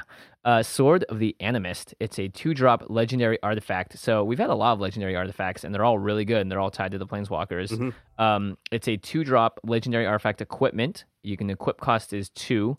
So equip creature gets plus one plus one. Whenever equip creature attacks, you may search your library for a basic land card, put it onto the battlefield tapped, then shuffle your library. Whoa, that's pretty good. Uh, yeah, it just seems like this is going to get out of hand really fast because it puts it onto the battlefield. Yeah. Um, and then if you hit some, if you could hit somebody, you chances are you can hit them the next turn. What's like, hey, do you want a rampant growth every single turn, guaranteed? If you have like a token deck, you just throw one creature away. Or I mean, like, chances are there's gonna be someone that you can attack that, Yeah, all you need is block. a flyer. Yeah. Yeah, this. or a Thopter, maybe. Yeah, there you go. if you have this with the Thopter spy network, then this is the artifact that's giving you the extra Thopter every turn. Yeah, Yeah, I, pretty good. yeah, I don't think it's amazing, but it's definitely playable and it's definitely good. Yeah, I think EDH players specifically are gonna like this a lot because it's just constant ramp if you're able to build around it and use it correctly. Yep. Um, all in all, this set looks very exciting for us.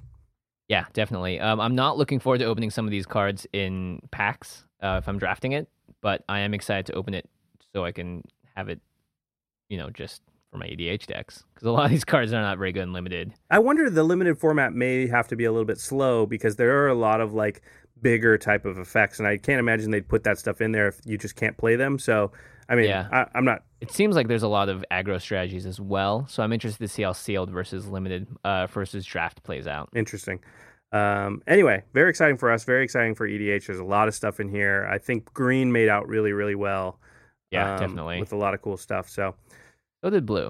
all right, don't forget if you want to enter the book contest to uh, win a copy of the book Red Rising from Del Rey Books, then you need to tweet at us or email us uh, the answer to this question: What card from Magic Origins are you most excited about for EDH, and which of your decks are is it going to go into?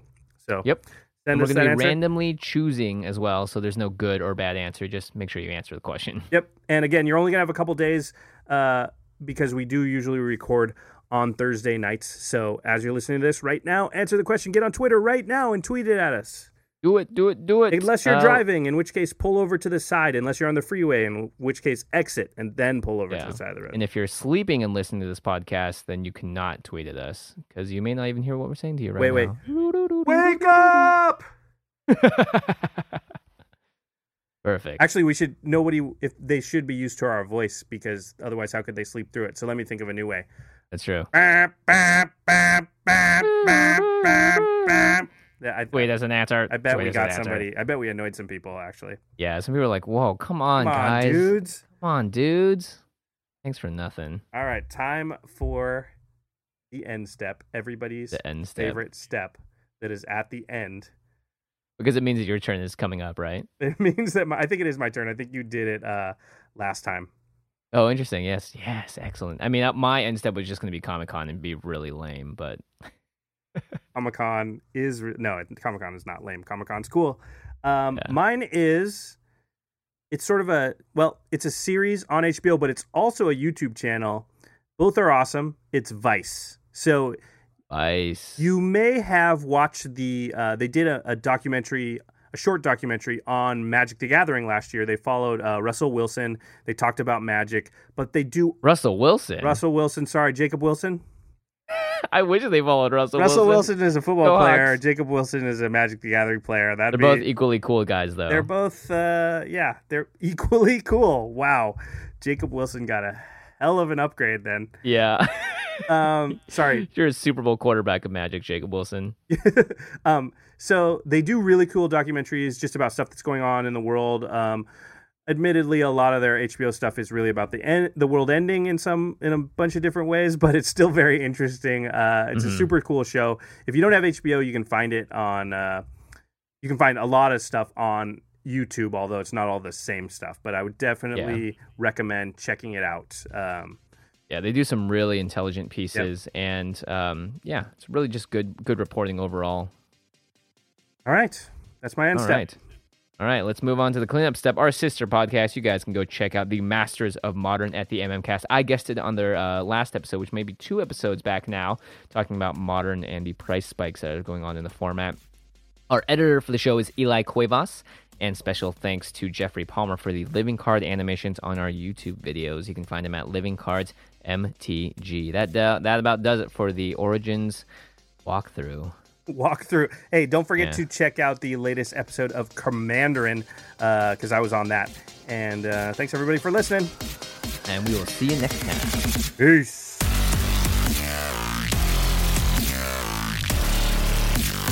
Thank you for your attention. For further inquiries, send an email to commandcast at rocketjump.com or ask us on Twitter at JFWong and at Josh Lee Kwai. See you later, alligator. Greetings, humans.